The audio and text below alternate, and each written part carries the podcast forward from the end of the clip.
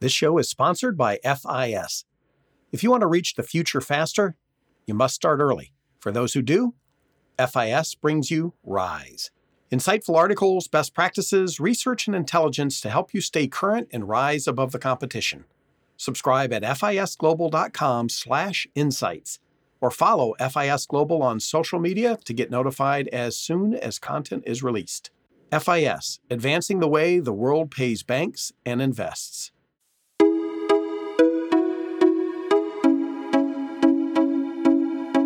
Welcome to Breaking Banks, the number one global fintech radio show and podcast. I'm Brett King. And I'm Jason Henrichs. Every week since 2013, we explore the personalities, startups, innovators, and industry players driving disruption in financial services. From incumbents to unicorns, and from cutting edge technology to the people using it to help create a more innovative, inclusive, and healthy financial future. I'm JP Nichols, and this is Breaking Banks.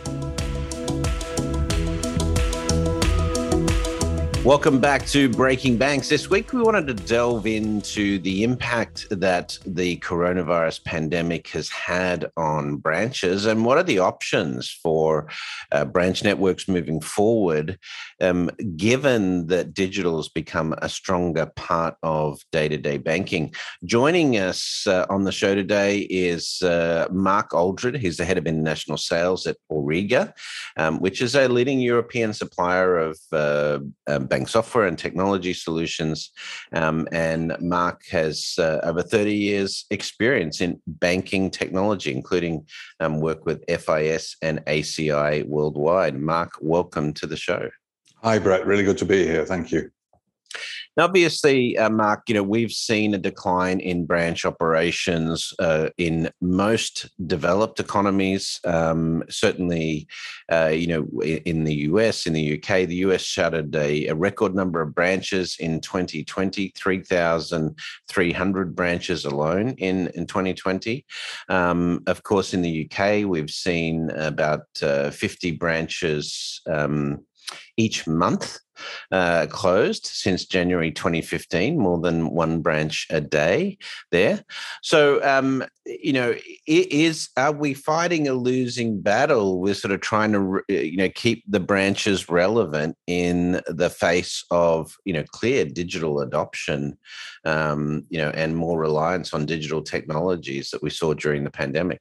Yeah, I'm, I'm not sure that we're fighting a battle at all. I suppose would be my, my first comment. This this all started BC before COVID, so rightly we're talking about the impact of COVID, and, and rightly it's been massive, uh, and Absolutely. it's, it's accelerated behaviours that already existed.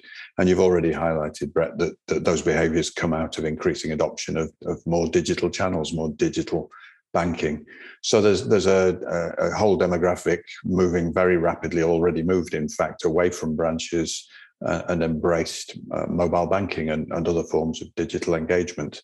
So the, the battle, if we're fighting it, I think that you know the first the first round is has been about these branch closures that you've just mentioned.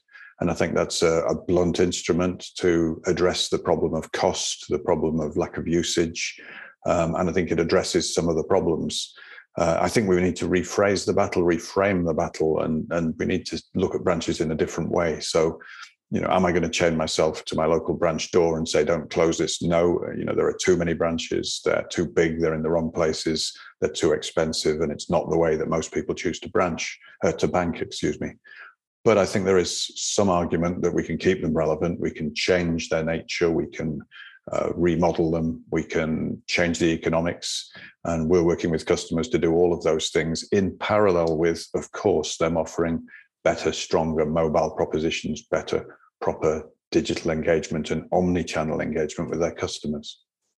Yeah, so my my position's always been, you know, we we've had for some time people talking about building the Apple stores of banking and and so forth. And we did have a few attempts at new types of uh, um, branch designs emerge over the last decade or so. OCBC did Frank in Singapore. Um, you know, we have had Citibank launch a flagship store in uh, New York City uh, just just uh, um, over, I think it was November, December. Um, so there, there has been sort of this push of branch of the future, but um, you know, the, the, what COVID sort of establishes is that the, the reason people have um, you know slowed their branch usage. The the reason that footfall traffic has declined is not a design problem necessarily but a behavioral one. The, the fact that you know we have these new channels particularly mobile that allows us to do things that we we could only do in the branch previously. So now that we have this this capability and more people are learning to use these tools, then obviously uh, they need to rely on the branch less and it's more convenient it's faster potentially to do it on on the mobile. So it appears to be a behavioral issue rather than a design issue in my mind but um, you know where are the technologies uh, particularly in respect to the stuff that you guys are working on um, such as the next gen branch solution that you you've uh, created.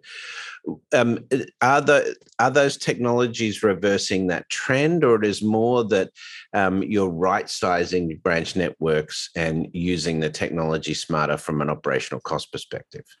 Yeah, I think it's a little bit of both. So you, are absolutely right that that it's a behavioural change. It's it's not that that um, you know branch remodeling has been going on for decades. Um, and we haven't seen many really successful rollouts. We haven't seen people change the nature of banking. We've seen lots of coffee lounges, we've seen lots of of other innovative um, ideas, but these have all been about giving the branch in its old form a new lease of life. So you mentioned technology, and certainly uh, the technologies inside branches and the technology outside branches. And I think about self service, customer activated terminals owned by banks as opposed to the ones in their pockets. Th- these devices should be treated like all other digital channels. They should be architectured, they should be integrated in the same way, and they should be uh, made available to clients, customers, so that they can navigate the journey with the bank that they want. Increasingly, that's a digital journey rather than a physical in branch journey but yes, I think I think the the trick is to rethink what branches are for, um, not to try to um, make branches uh, to extend the life of branches in their current form. And what we found is the technology that our customers have deployed to support um, terminals in the brand in their branches, to support assisted self-service devices, to support self-service ATMs. All of these technologies uh, can be extended to provide a different kind of branch. And what do I mean by different? I mean, first of all, more cost effective, low, lower cost. So we've been able to reduce the cost of, of the branches of some of our customers by considerable margins. We've been able to extend the hours uh, where the service is provided uh, by those branches to the customers and bring new services to the branches. So it's not the same old, same old. It's a whole range of new services. You mentioned the the iStore, and that's a really important uh, point. I think Apple tried to rethink retail. Uh, and Apple Retail accounts for 34%, I think, at last count of Apple's right. But they have revenues. very different products from banks, right? You know, yes, I they. Mean, yeah. I, am you know, people um, people camp outside of Apple stores waiting for the iPhone. I, I don't imagine people doing that for a checkbook. Yeah, and, and ironically, when when COVID struck and the Apple I stores were closed, Apple saw a decline in the sale of certain of their products. So right. certain of their products, their customers need to go into the branch to try on, and the watch is a particular example of this. And, and they're publicly quoted as saying that some downturn in sales have been because of the lack of a retail presence through through COVID. So again, I'm, I'm not suggesting that um, they have the same kinds of products and services branches, but there are certain things for Apple and I think for banks, the customers are much more comfortable going and seeing and touching and, and, and hearing from people directly, being in the in, in a secure environment. So so yeah, the iStore was an attempt to rethink. So, um, sorry, go ahead, Brett. No, no, I, I, I'm I'm interested in, in this it would be very good to see some research, some hard research on this. Um, but you know, th- there there are some fairly complex products that people now buy online that you, that were deemed impossible to buy online previously because of their complexity. Um, you know, a good example is a motor vehicle, Tesla right? That a large percentage of um, Tesla um, Teslas are ordered um, online, either you know through a web page or online store. Um, I remember back in um, the late '90s, early 2000s. Um, no, it was early early 2000s. doing work with General Motors on internet uh, website development with Motor Media, mm. and it was it, the the articulation from General Motors is a, a person will never buy a car online. This is never going to happen. And of course, now, um, you know, if you you look at the uh, Chinese EV market and and Tesla, you know that that's uh, that's no longer the case. So, uh, why I'm raising this is, what are the products or experiences in banking that still require face-to-face interaction because of their complexity? Because um, you know that's a statement that we hear a lot from branch operators that there are certain things that people prefer to go into a branch for still in the digital age.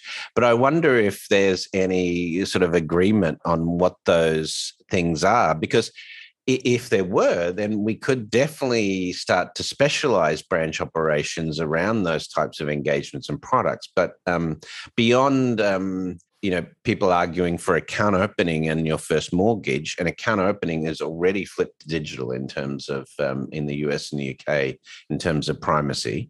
Um, you know so you then left with sort of the first mortgage and maybe your first uh, discussion with an uh, you know a financial planner on investments um, and asset classes. But beyond that what what are the actual experiences in a bank where people feel that they need to go to a bank for those products? Do, do, do you have any data behind that? Well, I think I think first of all, it's the responsibility of banks who wish to continue to serve their customers through branches to to answer that question themselves, and and to do it through innovation, to do it through bringing new capabilities, new products and services potentially to market by inviting others to use their facilities in order to provide those other things. I, I think you know you said account opening has flipped to, to, online, and, and that's largely true. But it's flipped to online for a percentage of people, a, a very high percentage of people, but for a small percentage of people, I don't know what that number is. Perhaps you do. hundred percent of that group won't um, open an account online. Right. So, so in the states, it's still uh, as of 2020, it was 66 percent had gone digital. So you know so, we can so, do the math. It's 34 yeah. percent that are still um, you know still using physical. But it's been it, you know it, it's dramatically changed. If you look at it on a trajectory basis, then you'd have to assume that over the next few years that almost no one would enter a branch to open a bank account, right? On, on so a, so the question basis. is so the question is is that an argument to support the closure of branches now? Or is it an argument to support the rethinking of branches from now on to deliver a better range of services like the iStore, including, for example, supporting customers of mobile banking who have technical challenges that um, can can more easily be addressed in an iStore environment by a, a genius. Uh, so, well, you know, genius. we do, you know, the genius bar concept, I think, has merit, right? Mm. Um, I, so, if we look at um, you know the the the Apple Store model. Um, you know, when you go into a Genius Bar, yes, you want to buy, but from a service perspective, I think there's an analogy for uh, for banking. It, you know, is increasingly as we become more reliant on technology for our banking, we are going to come against technology issues um, or functional issues um, that prevent us from getting stuff done. And most people will try and solve that online. They'll try the chatbot or whatever it is, but ultimately, if there's some something's gone wrong with a transfer or you know you you some money's disappeared and you can't figure out where it's gone you, you're going to want to speak to a human either face to face or or on the phone. And so um but but mm, you know increasingly if, if you're going into a branch to solve those sorts of problems the technical competency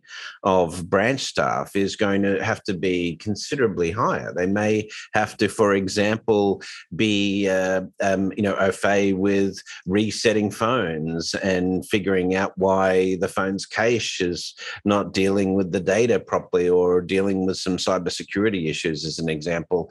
So um, you know I, I, agree that there's a technology role here, but for those people left, um, you know, or those instances left where people are going to the branch, surely it requires not not just technology change, but also um, you know enhanced skill sets for the staff that remain in the branch.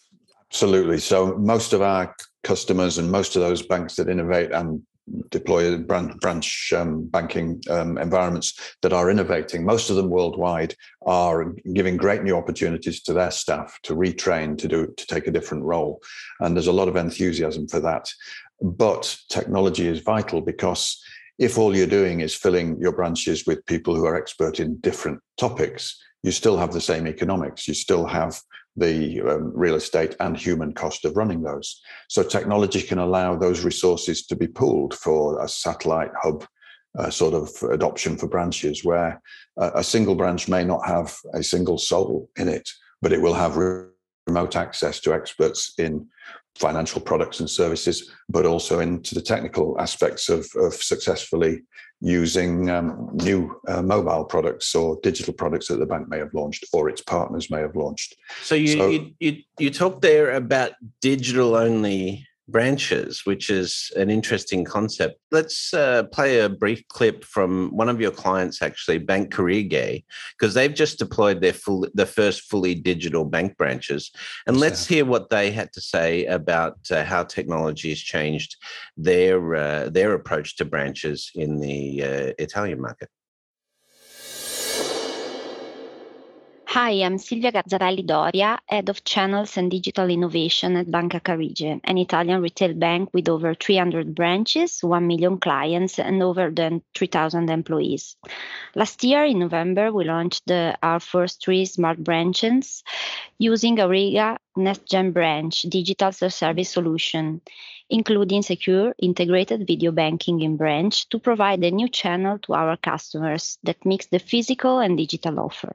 This new branch banking model is expected to increase profitability for the bank with a fully digital branch, reducing operating costs by 38% compared to traditional branches. We are proud of Auriga is working with us to seize this opportunity for change, addressing the digital challenge through an approach capable of integrating the physical experience with digital tools and automation. Okay, so Mark, um, you know, tell me a bit more about the, uh, you know, we got a little bit of insight there, but tell me a little bit more about, you know, what what makes a digital only branch or a, a dominantly digital branch. Yeah, so in the case of Banca Carige, they've adopted um, a number of different technologies.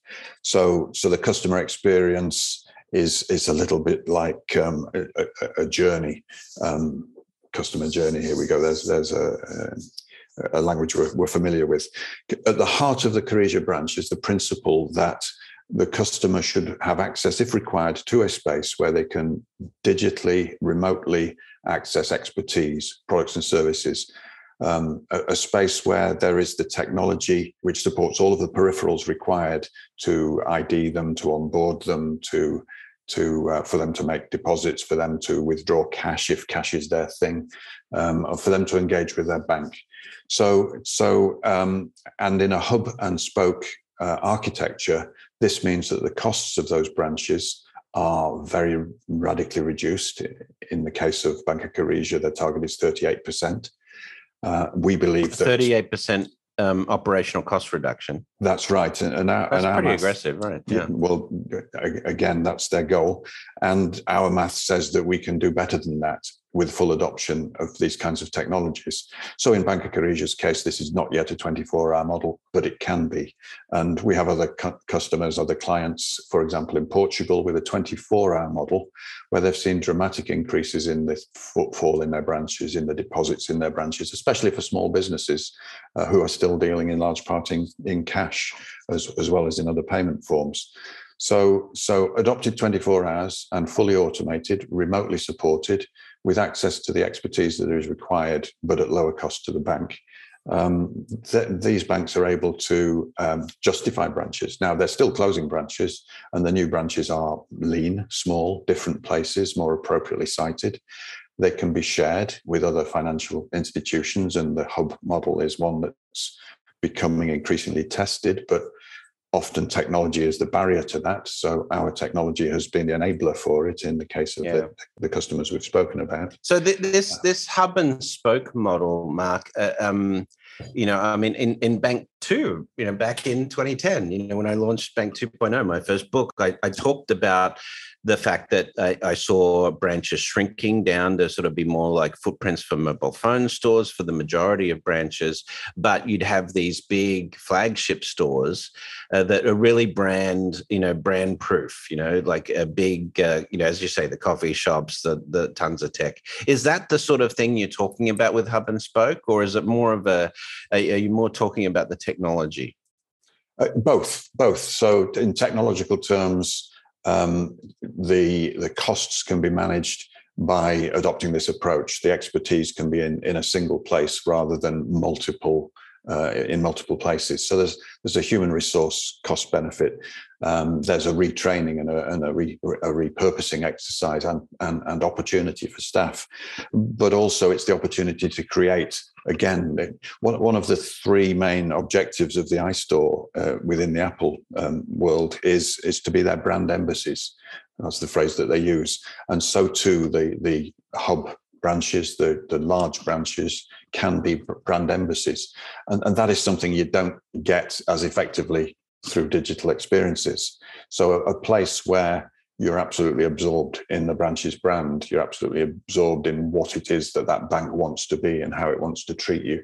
So, brand, yeah, branch embassies. I don't know the, I want to be absorbed in a bank branch brand, man. You know, but um, but I well, appreciate. They, they obviously have work. They obviously have work to do to make that brand uh, as yeah. attractive as some of the brands we've spoken about. T- tell me about continuity though in you know because this is important um you know one of the things that um would be really impressive if banks could do it but but you know i haven't seen evidence of this is you know when you do have a problem that occurs in the digital sphere and you've sent information through to the call center you've engaged with the chatbot or something like that and you end up in a branch one of the things that's most frustrating for customers is that they have to start from scratch so, does Auriga tackle some of those things in terms of um, the continuity between the online digital experience and then the physical experience in the branch? Yeah, so so there's a couple of things there. First of all, the, the um, emergence of different channels over the last 30, 40 years from telephone banking through internet banking through mobile banking all of these uh, have had two two characteristics. The techni- technical characteristic is that they're a new silo, a new set of rails, a new infrastructure. They're, they're not integrated, and the customer service impact is that they're pushing the customer further away. They push them out the door. They they don't meet them face to face. You can't even speak to us anymore. So so from a customer, these are unintended consequences of driving down cost and increasing efficiency and meeting customers' expectations. But from a from a bank strict point of view, they've created technologies which are disparate and not integrated, and they've created distance between them and their customers. And of course, step into that space with a digital proposition, uh, and it's it's like bees around honey. It's it's great for the com- for the new competitions, for the new entrants.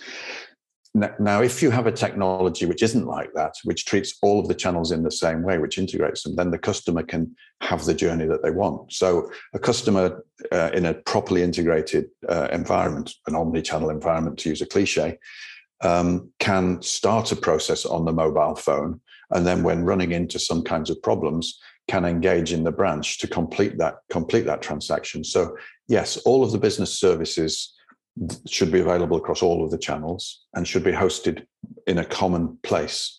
And, and our architecture, Auriga's WWS, provides a common set of business services to all channels so the customer gets the same experience. And if you can't get it from one channel, get it from another. And, and because those are integrated, there aren't the, the technical complexities or the audit risks of, of, of the thing going to hell. Can you so, see in Can you see in the future, Mark? I mean, um, you know, we've seen, um, you know, in in various markets, in the UK market and Australian market, we've seen some brands emerge with shared ATM uh, networks. Um, but you know, also we see uh, credit unions and community banks using shared branching. Um, but do you see banks more and more opting to use sort of shared branch infrastructure like the post office, or you know, making making their branches multi multi brand branches because you talked about immersed in the brand. But if we continue to go this way, then you know that's one of the logical ways to reduce your network and reduce operational costs. Yeah, yes, absolutely. So already there are examples worldwide of banks and other ATM deployers taking the view that the, these resources should be pooled. Uh, and we in Belgium, for example, are working with the four largest banks to deploy a neutrally branded pooled ATM infrastructure. So all of the ATMs of the four banks thrown into one pot, neutrally branded, and suddenly they're not competing with it with one another three atms on the same street in the in a city center but they are able to deploy atms rurally so that every 95% of belgians will have an atm within 5k of them you can you can even have it that once you stick your debit card in the branding comes up you know i mean you know with the screen yes. technologies and stuff we've got these days you could definitely um, you yes. know, create a branded experience not just on the screen but uh, you know on the uh, the the ATM cowling or whatever you call yeah, it. Yeah. So so our technology allows technology allows that to happen already. So at the bank level, at, at the individual level. So so I will get the transaction, the, the brand image that that is appropriate to me, the transactions that I most frequently use, the experience that I want, the menu that I have selected, um, and if I if if I have different abilities, maybe there'll be some um, accessibility um, changes in in the presentation at the device. Right. So in the ATM world, yes, um, we can have um, we can have our own bank's experience if we choose to have it at any ATM. Technology allows that. The same technology allows the same impact with branches. Now, here in the UK, um, there's experimentation where branches are, uh, banks are sharing hubs, usually hosted by post offices. The post office, right, right. Uh, they used to have twenty thousand outlets. They now have eleven thousand outlets. So they themselves have gone through massive closures.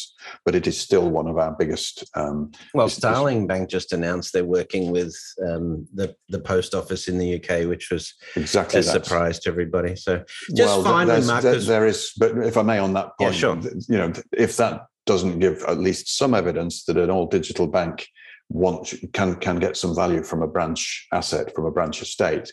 You know the starling example is a good one. I, th- I think neobanks fintechs and and legacy banks look at one another jealousy the, the, the, low costs and the fantastic functionality of some of the mobile uh, entrants is a great problem to the legacy banks. The branch infrastructure, the customer bases of the legacy banks are, are obviously viewed jealously by, you, by the new entrants. You, you, so, you so and Star- I can agree to disagree on that one. but, um, but, there we just, go. Star- Starling have 11,000 branches. So yeah, yeah. Um, yeah, so uh, let's uh, let's just wrap it up with one final question. Ten years time, what would you expect just in you know 60 seconds what would you expect um, branches to look like in terms of um, vol- the volume of branches or the number of branches and their functionality? There'll, there'll be very very many less branches. Uh, those branches that there are will be in in the most appropriate place supporting small businesses as well as retail customers because the small business guys are the people who are actually being left behind by all of this. They will be shared absolutely, either between um, sensible financial enterprises or between fintechs and legacy banks. And those kinds of collaborations are really important, and we're seeing a lot of them, or between uh, service, uh, service organizations that are compatible with, with banking services. So less of them, smaller, um, more automated, 24 hour shared, uh, pop up. And they will be designed in such a way that if if this branch in this model in this community doesn't work, it can be transformed easily. It can be uplifted. It can be taken somewhere else, rather than it being built in foundations that are 200 years old and right, 200 feet right, deep. with the big metal safe in the back. With yeah. the big, then the bandit screen. Yeah. So they make great restaurants and coffee shops, though those old converted banks. So, um, Mark, uh, where can people find out more about uh, Next Gen Bank, the solution that Auriga's uh, put together for digitally transforming um, the branches, bringing them up to 21st century tech? Yeah, well, come come to our website. It's www.aurigaspa, S-P-A. Uh, come and visit us. It's multilingual for, for people from different communities and uh, you'll learn about it there. Google Banca Carige Auriga, and you'll see some exciting stuff. Um, and I'm sure we can post my details. I would love to hear from anybody and provide you with any information that you might find useful. Thanks very much, Mark Aldred from Auriga Bank. Uh, thanks for giving us a bit of an update on the branch uh, post uh, coronavirus, and uh, we uh, we look forward to seeing the developments. Uh, you're listening to Breaking Banks. We'll be right back after these words from our sponsors. If you work for a bank or a credit union, you already know that this strategic planning and budgeting season is filled with more uncertainty and risk than ever before. And the answers you need aren't in your boardroom or in your spreadsheet models. At Alloy Labs, we've worked with some of the most innovative financial institutions in the world. And our industry leading tools and frameworks can help you create clarity out of chaos and prioritize what are always limited resources to help you defend and extend your existing business while you're creating viable options for the future. From intensive corporate programs custom tailored for your situation and your team, to bite sized digital workshops where you can learn from multiple bank perspectives, we can help you forge ideas into results quickly and cheaply. Learn more at alloylabs.com. Times of great change are also times of great opportunity, and the time to act is now alloylabs.com.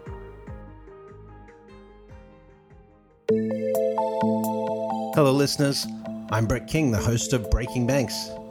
Together, myself and Dr. Richard Petty have recently released our latest best selling book, The Rise of Techno Socialism. We look at how inequality, artificial intelligence, and climate change are going to shape our world moving forward. During the pandemic, the wealth of the world's billionaires ballooned. The richest 1% added $1.6 trillion to their wealth, meaning that they own more wealth than the bottom 90% of Americans today. Unemployment skyrocketed during the pandemic, but artificial intelligence could disrupt up to 80% of the jobs today. These new industries we are creating will face labor shortages because we aren't training our students with the right skills. By 2050, we'll need to produce 70% more food to feed the 9 billion inhabitants of the planet, but we lost 40% of our farmland to erosion and pollution in the last 50 years. By 2050, 570 global cities face inundation from sea rise. Miami, Guangzhou, New York, Calcutta, and Shanghai are just the top five cities. If you want to know more about the solutions to these problems, check out The Rise of Techno Socialism, our latest best selling book. You can get it on Amazon, Barnes Noble, or go to riseoftechnosocialism.com to find out more. Welcome to the future. Thank you so much for joining me. I'm here with Robert E. Siegel, who is a lecturer in management at Stanford Graduate School of Business and a venture investor. I'd love to start with something that you're really well known for. It's something that you teach at Stanford called the industrialist dilemma. Can you tell us a little bit about what that is? Well, I, I think a lot of people are familiar with the innovator's dilemma. Right who are in our audience. So what, what's the difference? So the industrialist dilemma looks at what happens when every product or service that we make combines digital and physical. How you develop products needs to change, how you organize your company needs to change, and even how you lead needs to change. And there are very few products and services going forward that won't combine digital and physical. It's almost like this arbitrary wall that's been set up. And digitization is the sexy thing, and the old, you know, stuff that we do physically was kind of unsexy. And yet you find companies that really do both well are the ones that are really winning in every sort of vertical, be it fintech, retail, um, healthcare. And so this is going to be really important for companies all over the world for the next couple of decades. It's really interesting for banks to kind of wrestle with this too. COVID really accelerated banks kind of shedding their branch networks and, and going a little bit lighter there. But you're saying that it's, it's really crucial to have both. Is that does that apply to banking as well? Absolutely. You will find that organizations will need to be able to find ways to touch their customers physically as well as digitally. And if they have an incumbent DNA, if they have a physical DNA, they've got to be much better at the whole digital front end interface as well as the back end to make it a great experience. So, you know, how, how they're going to deliver services of no matter what it is that they deliver, how they will touch their customers requires a new way of operating. And so we've studied companies like Charles Schwab, um, done some work with Wells Fargo, with Ather, whom, with whom I'll be speaking today, uh, as well as looking at startups like Stripe and, and even, you know, larger, what I'll call, I guess, PayPal PayPal is kind of a first generation disruptor. Now they're an incumbent given how big they are. So I've looked at a lot of companies in the fintech space figuring out how they can actually serve customers better, and especially the younger generation, how the younger generation wants to bank and wants to manage money. So a lot of those companies at least as far as I know, don't have a branch on the corner. So how do you how do you take a digital native and help them create a physical presence? So the physical presence, you know, there's the literal physical presence, but there's also what I'll call the physical skills that are required. How do you shape your ecosystem? How do you survive over time? And so if you think about the physical presence, there's just branches, and there will be fewer of those in the future. Uh, but more importantly, you've got to be thinking about with whom are you going to partner, because no organization is going to be able to do everything all themselves. You know, whether you are partnering with people for payments, whether you want to offer services such as banking or, or mortgages or other things that people might want. You look at most of the large large financial you know, fintech companies and financial services companies, they generally started with a best of class solution in one area and then expanded out. And in my research, what I found, I think fintech and financial services, unlike any industry, is one where companies immediately start expanding into adjacent areas to get growth. And so you, you look at a company like Stripe and what they did with helping people with Stripe Connect, you know, being able to um, open up bank accounts and be able to do all these things to get their companies going. You really have to get into that mindset of what do my customers need? What do they want to to do and how do I deliver a full suite of services. Sometimes that might be a physical presence. Sometimes it might be a completely digital presence. But you know, as the younger generation, as they continue to aggregate assets as all younger generations do over time. What they want to do with their money, how they want to manage their money changes, right? So um, a woman or a man in her or his 20s or 30s might think differently about how they manage their finances in their 40s, 50s, and 60s. For sure. I would hope so. I would hope so. You've, you've researched some amazing companies. You mentioned your research. And you also bring a lot of really cool companies into your class at Stanford. I think I read that you have the CEO of Lyft there mm-hmm. and just these amazing folks. Um, What's one of your favorite stories from having one of those businesses in the classroom? Ooh, one of my favorite stories. It's always the unexpected. And so I think one of my favorite stories, I had Dan Rosensweig, the CEO of Chegg, uh, and if you remember, Chegg started as a an organization that rented textbooks. I rented from them. Uh, yes, okay. I still get their emails. yeah. All three of our children, when they went to university, used Chegg. And yet, Chegg has now become much more about education, right? You know, tutoring and a lot of the services. And Dan was a really big thinker, and so he talked a lot about the role of education in society. Um, we have this stereotype of the average person in our universities is 18 to 22 and drinking a lot of beer, and there are a lot of people like that. But Dan would actually highlight that the real average person in our country going going to a university is 26 years old and has a child. And so the question that Dan's trying to figure, we spent a lot of time talking about is what's the role of education in universities in society? You know, especially with, how's it different from a private school versus a public school? How do you blend digital and physical? How do you make it such that people can get degrees if they have to have jobs at the same time? And so what was really kind of fun is we thought it was going to be about renting textbooks, and it really turned into one of these much broader societal discussions. And I think when these things, when you're blending digital and physical, you you talk about how things completely get reshaped shaped. When we had uh, Baiju Bhatt, the former co-CEO of Robinhood and, and one of the founders into class, we actually had a very deep philosophical discussion, not just about trading stocks, but about what was their purpose you know, you talk to the founders of Robinhood and they talked about wanting to democratize access to the financial system. And we were really able to go deep on that topic. And this is something that couldn't have been possible without the rise of mobile phones, without the rise of giving people access to, to the financial markets. And the, by the way, there are downsides to it, as we have seen. Right. And so we actually, you know, years before we had meme stocks, years before we had GameStop, we had an unbelievably heated debate in the classroom about whether Robinhood was good or bad. And so those are kind of the fun, unexpected things that when you get to teach, you know, the most amazing men and women from all over the world, you know, in the classroom, you just don't know what's going to happen. And that's the magic of being in the classroom. And you never know what's going to come out of a bright young student's mouth. exactly. And they're really smart. Like yeah. the students are absolutely incredible and they see the world in ways because they're not encumbered by the past. And that's part of what makes it so much fun. When you started the course at Stanford, I think you had one thesis about disruption mm-hmm. and incumbents, and you were maybe proven wrong. Can you tell me about that? So sure. So Aaron Levie, the CEO of Box, reached out to me. He had been working with a gentleman named Max Wessel, who's now the chief learning officer at SAP, around this idea of the industrialist dilemma. And I had known Aaron, and he called me up and said, "Hey Rob, I have an idea for a class." And I thought it was a great idea, so we started teaching it. And the thesis was, okay, let's face it, Silicon Valley was going to destroy everything. The dinosaurs were doomed, uh, and and and the next generation was going to take over. And I thought that would be kind of fun to teach. And for the first time, it would be like, okay, now Silicon Valley isn't just going into tech businesses; it's going into mainstream businesses, mobility, healthcare, et cetera. Yeah. And boy, were we wrong. Like we could not have been more wrong. What we found was that you know, so many of these businesses, um, because they move more slowly, a lot of incumbents had time to react. And the men and women running those companies were really, really attuned to what was going on in Silicon Valley and how things changed. Their challenges were changing their organizations. But we saw some amazing companies that were doing a, fa- a fantastic job. You know, Brian Cornell, the CEO of Target, came and he talked about how he was transforming that organization. We had Julie Sweet, the CEO of Accenture, talk about how she was transforming her company. And that was incredible. And then we had some disruptors come in and you think, okay, they're going to be ordained. And you realize that a lot of them didn't have the competencies and knowledge of what was required to be successful, how to work with government. Um, you know, you can't, this notion of go fast and break things doesn't work if you're designing an aircraft engine. Right. Like, not everything should be designed with Agile and Scrum. And so what we found was that you know, it was it was incumbents were not doomed and disruptors were not ordained. Um, the pandemic actually accelerated that people who got the best of digital and physical really pulled away from the field. And so I think what happened was is, is, is the pandemic, what it highlighted is if a company hadn't already started on this, they were in big trouble.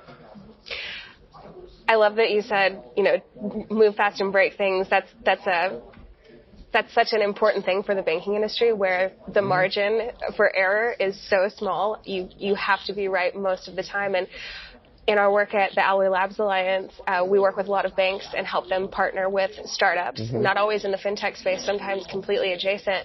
And when they work with banks and realize for the first time the level of regulation Yes. and compliance that goes into this, uh, a lot of them just like have no idea what to do with that. well, I remember when I was talking with Walt Bettinger, the CEO of Schwab, and he said, "Look, we will never have a venture arm, at least at least in the foreseeable future. Never is a strong, a lo- strong word with a long time, because he said most of the startups didn't really understand what was involved in having to work with government. And and there are so many things about how government involvement, not only in this, these types of sectors like fintech and how important that is, but that's becoming increasingly important as I would argue economic ideology becomes the basis of global geopolitical conflict in the mm. 21st century. And so the average business leader needs to know how to navigate through how to work with government and not just the government in the country in which they're domiciled, but you've got to deal with global governments. Like in the old days that you have a, a global, you know, a global company, a Fortune 50, Fortune 100, they knew they had to deal with global things. But now, like I teach out of my home office. I have a television studio in my home office. There was one day a few weeks ago where I was teaching a group of people in Oman in the morning, South Korea in the late afternoon, and Kuala Lumpur late at night. Mm-hmm. And so even you know somebody who just kind of hangs out a shingle is dealing with different cultures, different governments, different responsibilities, and, and, and so and some of that's digital, and some of it's also physical if I go and visit them. And so business leaders today really need to understand how to work with government. That's an advantage incumbents have. That's not an excuse to move slowly, but it is an advantage they have. How do you see incumbents turning the corner on that slow moving thing and, and finding a way to innovate at a quicker speed? there's risk that's taken by experimenting with partnering outside of your organization. You have to get rid of non-invented here. Um, you see them, if not investing, trying to find ways, you know, whether even if it's lead generation, sharing leads between organizations. You'll learn about another company if you send them leads and they send you leads. Um, there's also the ability to embed maybe their products or services in your products and services because very few companies can do it all alone. Um, I really think what will be the hardest thing for the large incumbent organizations is the cultural change. Now, the thing about cultural change is it's the easiest thing to change. You know, you don't have to bend light in a way that light's never been bent before. That's literally physically impossible. But if you need people to change, you're going to have to figure out how are you going to get them to get from point A to point B. And by the way, the people who won't get it, how do you coach them out? Because they can't stay. Right. And so you know, I think a lot of the large incumbents are going to have to spend just as much time knowing how to manage inside as outside. Um, one of the things I talk about in another one of my courses, systems leadership, is how important it is for um, leaders today to understand in a world where everything's connected, where information is flowing back and forth, what's the interaction between functions inside of an organization? How does your organization impact with people inside of its ecosystem? And what's, what's the, the causal string of events that happen when two companies interact? Who in your ecosystem is under stress? And if they're under stress, what are they likely to do? Like, are they kind of like a cornered or caged animal? And so you've got to be anticipating these kinds of things. And I think that's what real leaders are going to have to do there are some fintech companies who are established who get it, some who are struggling with it. Some incumbents will make it, some incumbents won't. That takes an immense amount of EQ and uh-huh. social navigation. Yeah. Which is something that I don't think people always see tied to tech industry folks. Uh, and by the way, I think the biggest problems of Silicon Valley right now, globally, is because of the hubris and arrogance that has developed increasingly over the last 30 years. Um, we're, we're going to tell you what's better for you because we know. Like, we're changing the world to make it better, but without even really bothering to understand if somebody's living a different existence, how, are they, how do they view the world? And so I think Silicon Valley is getting what it deserves. And by the way, I'm at the heart of it, right? You know, I'm a venture capitalist. Right. Yeah, I ran startups. Yeah. You know, I'm at Stanford, where so some could say we're like the ground zero of it, for better or for worse. And so your point about EQ is it's one of those things that, that I think Silicon Valley has struggled with. And I, I would argue even in the last five to six years, there's been talk about it, but very little change. And so um, Silicon Valley has a choice to make right now whether or not they want to continue to kind of bring the world along uh, and, and help the world as opposed to telling the world what's best for them. Mm. Well, let's talk about let's keep let's stay in this space for a second. So you're a general partner at Xseed Capital yep. and a venture partner at Piva. Piva, thank uh-huh. you. So you have the opportunity to, to look at a lot of these companies mm-hmm. in, in a level of detail that other folks don't get access to. What are you typically looking for in a company that you're interested in working with? Fundamentally, the role of a venture capitalist is to do one thing give Katrina Lake or Mark Zuckerberg a million dollars before anybody else does. VCs do not change the world. We don't make it a better place. Don't believe the marketing on the on the websites and everything else. It's all BS. Our job is to find great entrepreneurs, and when they call us because they need help, take their calls.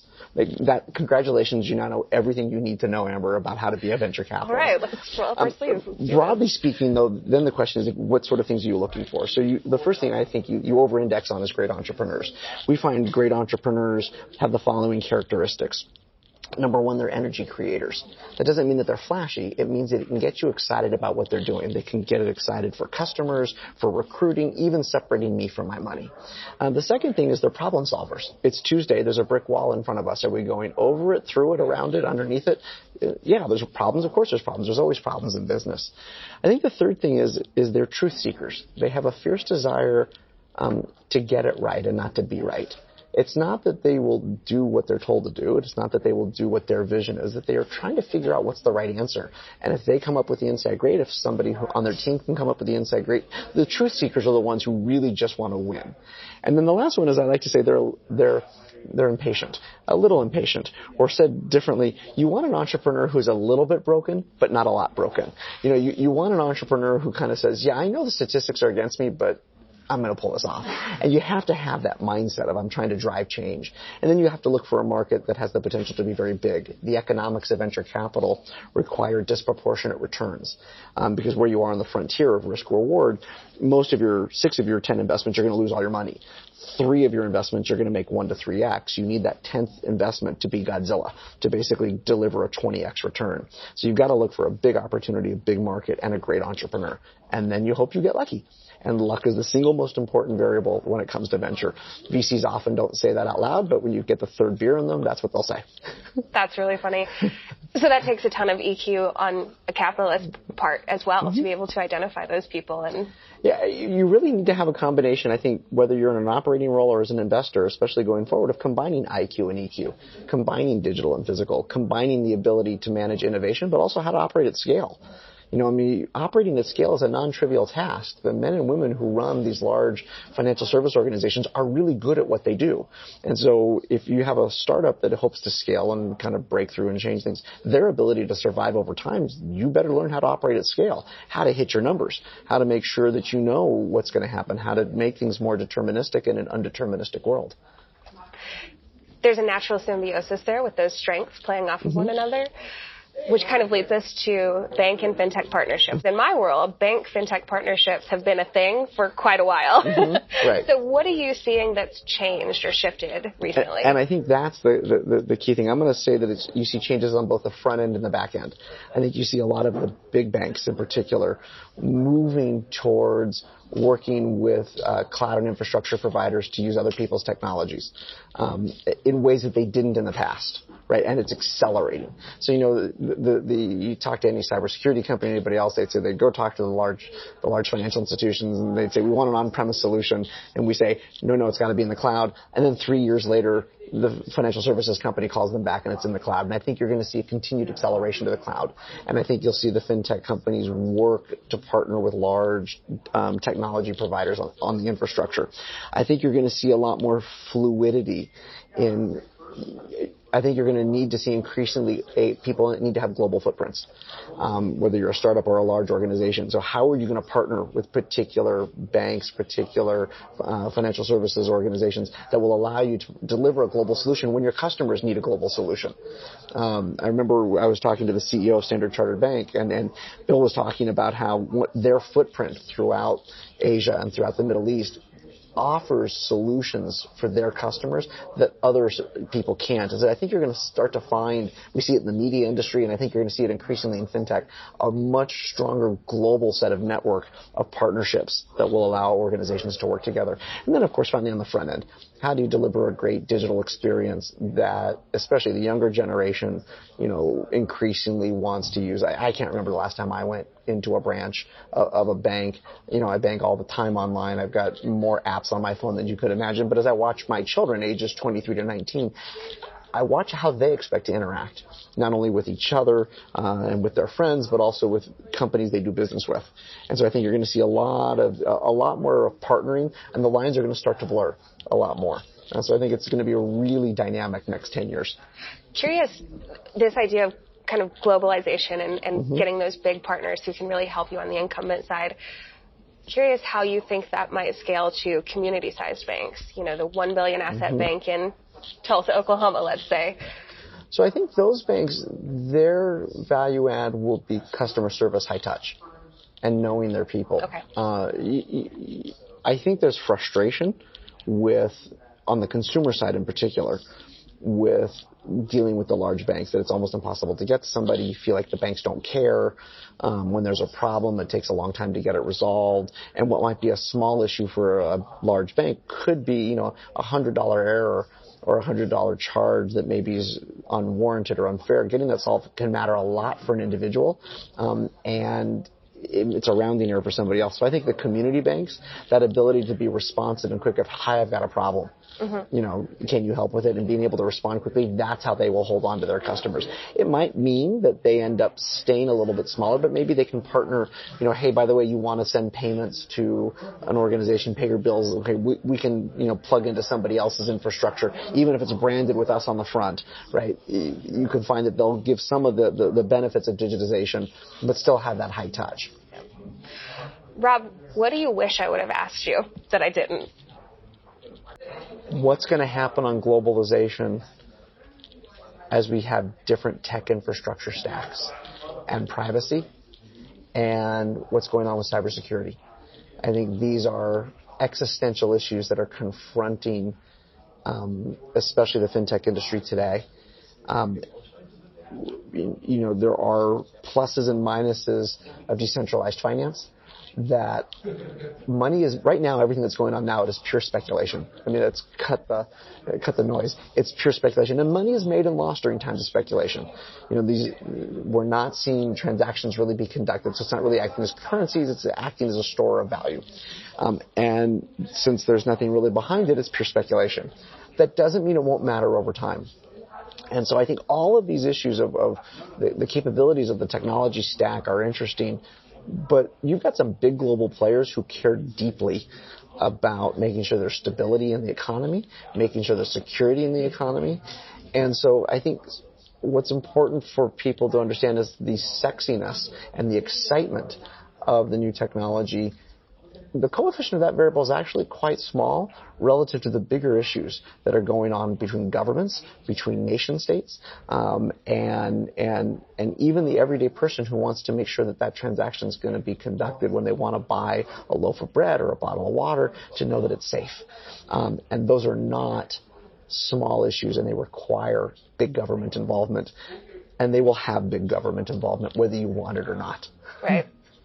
Sounds like big things are in store? There are the fundamental structural changes going on in society right now, which sometimes hurt my head when I think about them.